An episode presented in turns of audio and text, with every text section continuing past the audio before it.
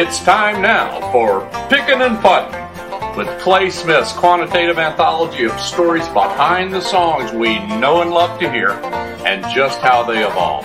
Plus, a stroke of genius from Dr. Rick Zollinger, a golf nut who will present qualitative narratives from the pages of his own case studies in golf. It's Pickin' and Puttin'.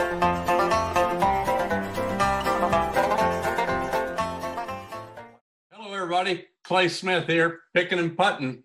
The episodes keep coming at you, and my great co-host, Dr. Rick Zollinger. Hey, Dr. Oh yeah, Rick. baby, we're here. We're, we're ready to do some picking and some putting. yeah, baby. And you got a familiar hat on. That looks yeah, like I, a I decided. I, I decided we were going to do a little bit of Chicago today. So I've got Chicago, Chicago, yeah, baby. So I got my Cubs my hat on. kind of town. Chicago is. Hey, don't quit your day job, you know, man. Hey, hush your mouth. Hush your mouth. Hey, Hey, yeah, no kidding. Chicago, great city, uh, birthplace of many wonderful artists. And uh, guess what? I'm going to take you from Chicago to the Hollywood Hills. Okay, I'm Okay, ready. turn the clock back. 1970. Robert Lamm. That ring a bell? Yes. Robert Lamm, singer, keyboard par excellence, uh, Chicago. they Yeah. were actually they were living in uh, Hollywood at the time, and uh, Robert Lamm was living. He, he was really he was uh, he was cohabitating with a bunch of hippies. okay.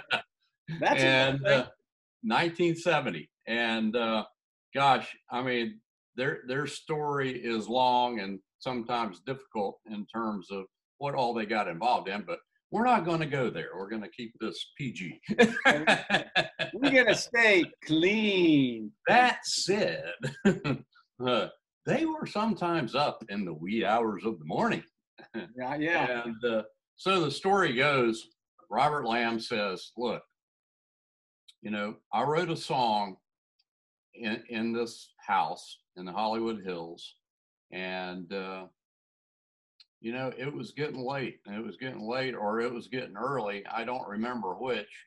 And so, anyway, he start he starts thinking, you know, waiting for the break of day, you know, searching for something to say. Um, you know, dancing lights across the sky. I mean, all of this was coming to him, and what he's doing is just he's describing Where he is. his present state, where he is, and uh, so those lyrics started coming about, and uh, you know, searching for something to do, blah blah blah. Uh, so anyway, he he starts writing those lyrics down that are just said, and uh, then he looks up, and there's an old antique clock on the wall, and because you know it was an antique clock it was hard to distinguish but he said you know it was 25 or 6 to 4 in the morning.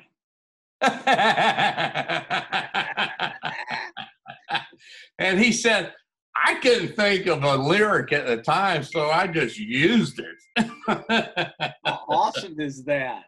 oh my god and and then and go go Oh no, I was going to say I just loved that they were one of my favorite groups because of the instrumentals. Oh my! Well, Terry Kath was the guitar player at the time, and uh, you know he had all kind of influences. But you, know the guy that made the wah wah famous was Jimi Hendrix, and that was one of his idols. And Yeah. so on that, you know, dun-dun-dun-dun-dun, Yeah. dun-dun-dun-dun-dun, dun-dun-dun-dun-dun, dun-dun-dun-dun-dun-dun-dun. and then he breaks into that great solo, which I don't know what he was on, but man, that was some kind of magical guitar break. But he used that wah wah pedal. Well, And- they, yeah, and they but they also brought in horns. I mean, oh, you know, Robert Lamm said the song was nothing until I took it to the rehearsal the next day. And the three three of the original guys were horn players. And uh, they they started doing their arrangements, and then it came to life. And uh, Peter Cetera was the uh, lead singer. And interestingly enough, th- this is this is kind of cute, not cute, but what what this is Interesting. behind this is the behind the scenes story. All of them went to uh, Only here. yeah, and the hey, baby, this is the scoop. In the coming in in the days following, Robert Lamm putting the lyrics down and then taking it into the rehearsals, and they're working through it. They went to Dodger Stadium to a baseball game to see, and you got the hat on, their beloved Chicago Cubs. Okay, so here they are. You know what they look like in 1970? I mean, long hair, mustaches, kind of like a guy I know, beards, Yeah. the, the whole nine yards. Okay, so what happens? The Cubs win the game, and uh, some rowdy Dodger fans got into an argument with the members of the band right after the game was over. And uh, one guy in particular smacked Peter Cetera right in the jaw and broke his jaw. Really? They had to, yeah, they had to take him immediately to the hospital, and they wired his jaw together. wow. Okay, and during his rehab, their uh, the Chicago's producer uh, said, "Look, guys, we're going to cut this song. I mean, this song is like us." Okay, and Peter, I don't care if you got locked jaw or not, man. You're going to sing it. Dig that. And if you listen to it, you know, you can hear that. Kind of ventriloquist. For the break of day. You sing it with your jaws kind of closed. Yeah. He kind of developed a singing style through that. The rest is history. Hit record, whole nine yards, man. You know, that makes you want to go back and see a video. Yeah. You know, like a- if you could find one, it would be Isn't interesting to see. Well, so Oh, where are yeah. the YouTube's got them. We're on Chi- YouTube. They've got them. There you go. Well, where did Yeah. Chicago? Were they all based in Chicago? That's where they drew the name from. Yeah. Okay. They started as Chicago Transit Authority. That's right. And CTA. Chicago Transit Authority said, you can't use our name. So, So they they had to change it. screw Sure. it, we're Chicago. And then they I've started Chicago one, two, three, four. Oh, you I have those. I have the vinyls up in the attic.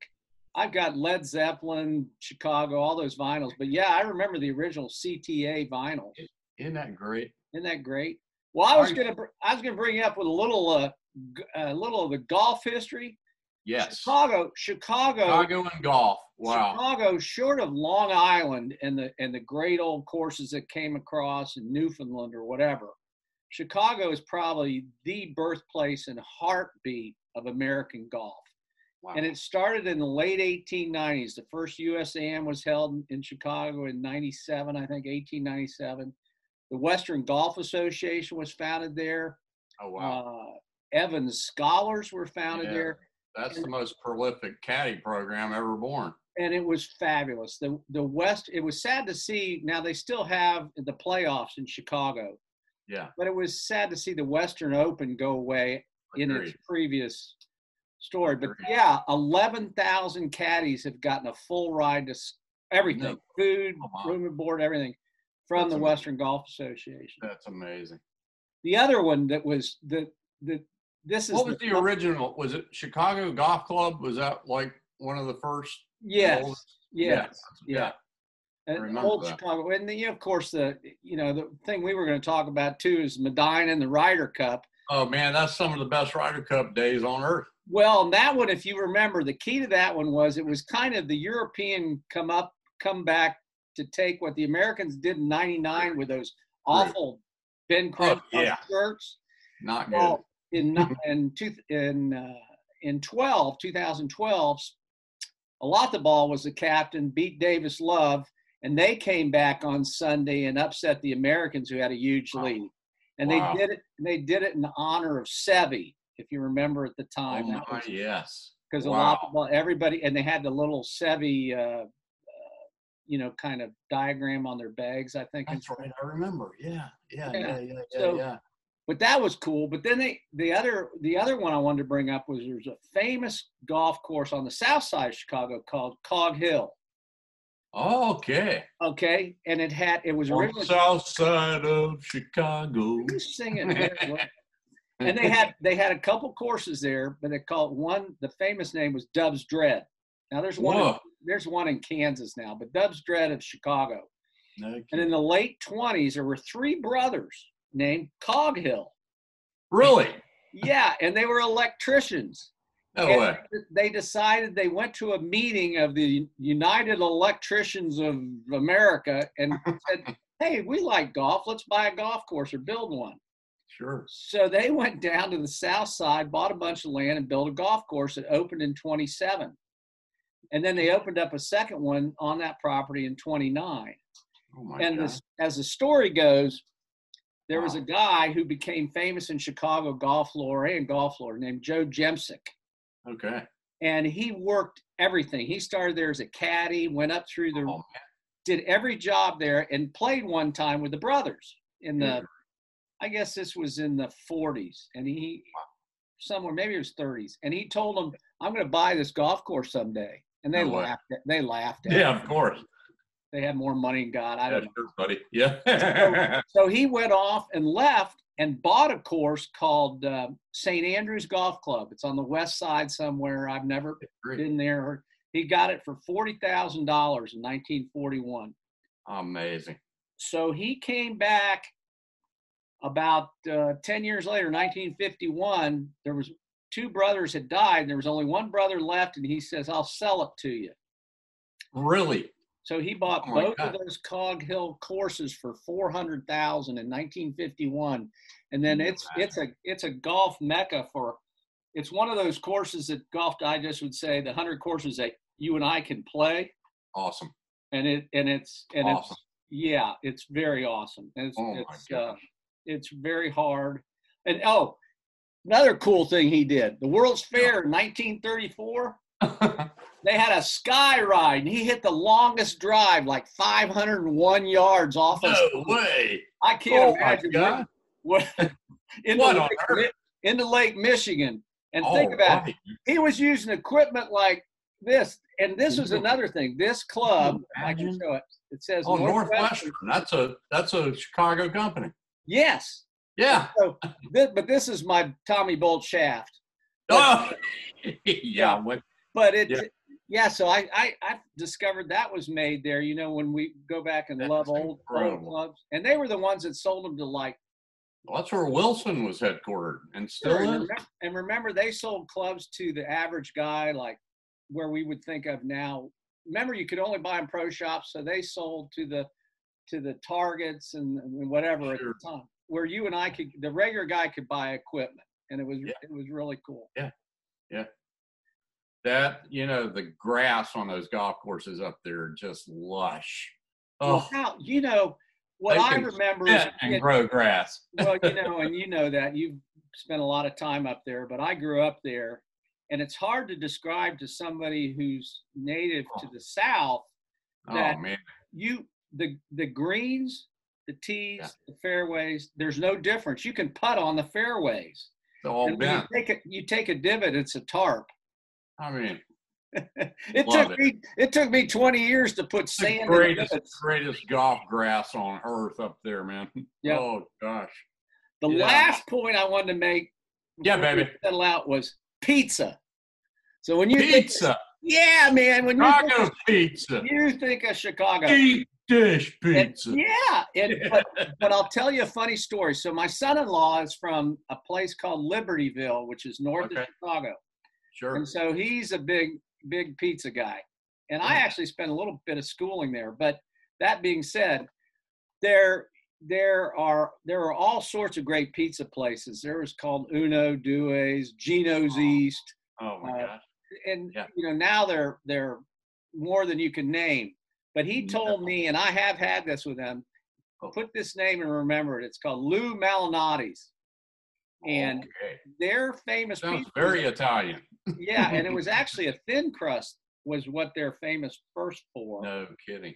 But they make a That's great my wife's beer. favorite. yeah. When you go to Chicago, anybody listening, go Hey, to Malinati's. This is an ad. We'll get them. We'll get Yeah, them. baby. send us Sign some. you up. I'm. Do I hear a doorbell? Yeah, an endorsement. Remember, subscribe, ring the bell, and go to Malinati's. Yeah, that's, That's it, one. baby. Yeah, you can. Hey Doc. this. Hey Doc. Have you got the quote of the day? So you'll like this from opera singer Beverly Sill, Sills, who was famous in the 60s and 70s for you young folks out No there. doubt about it. She says, and think about it, it's important this time we're going through right now.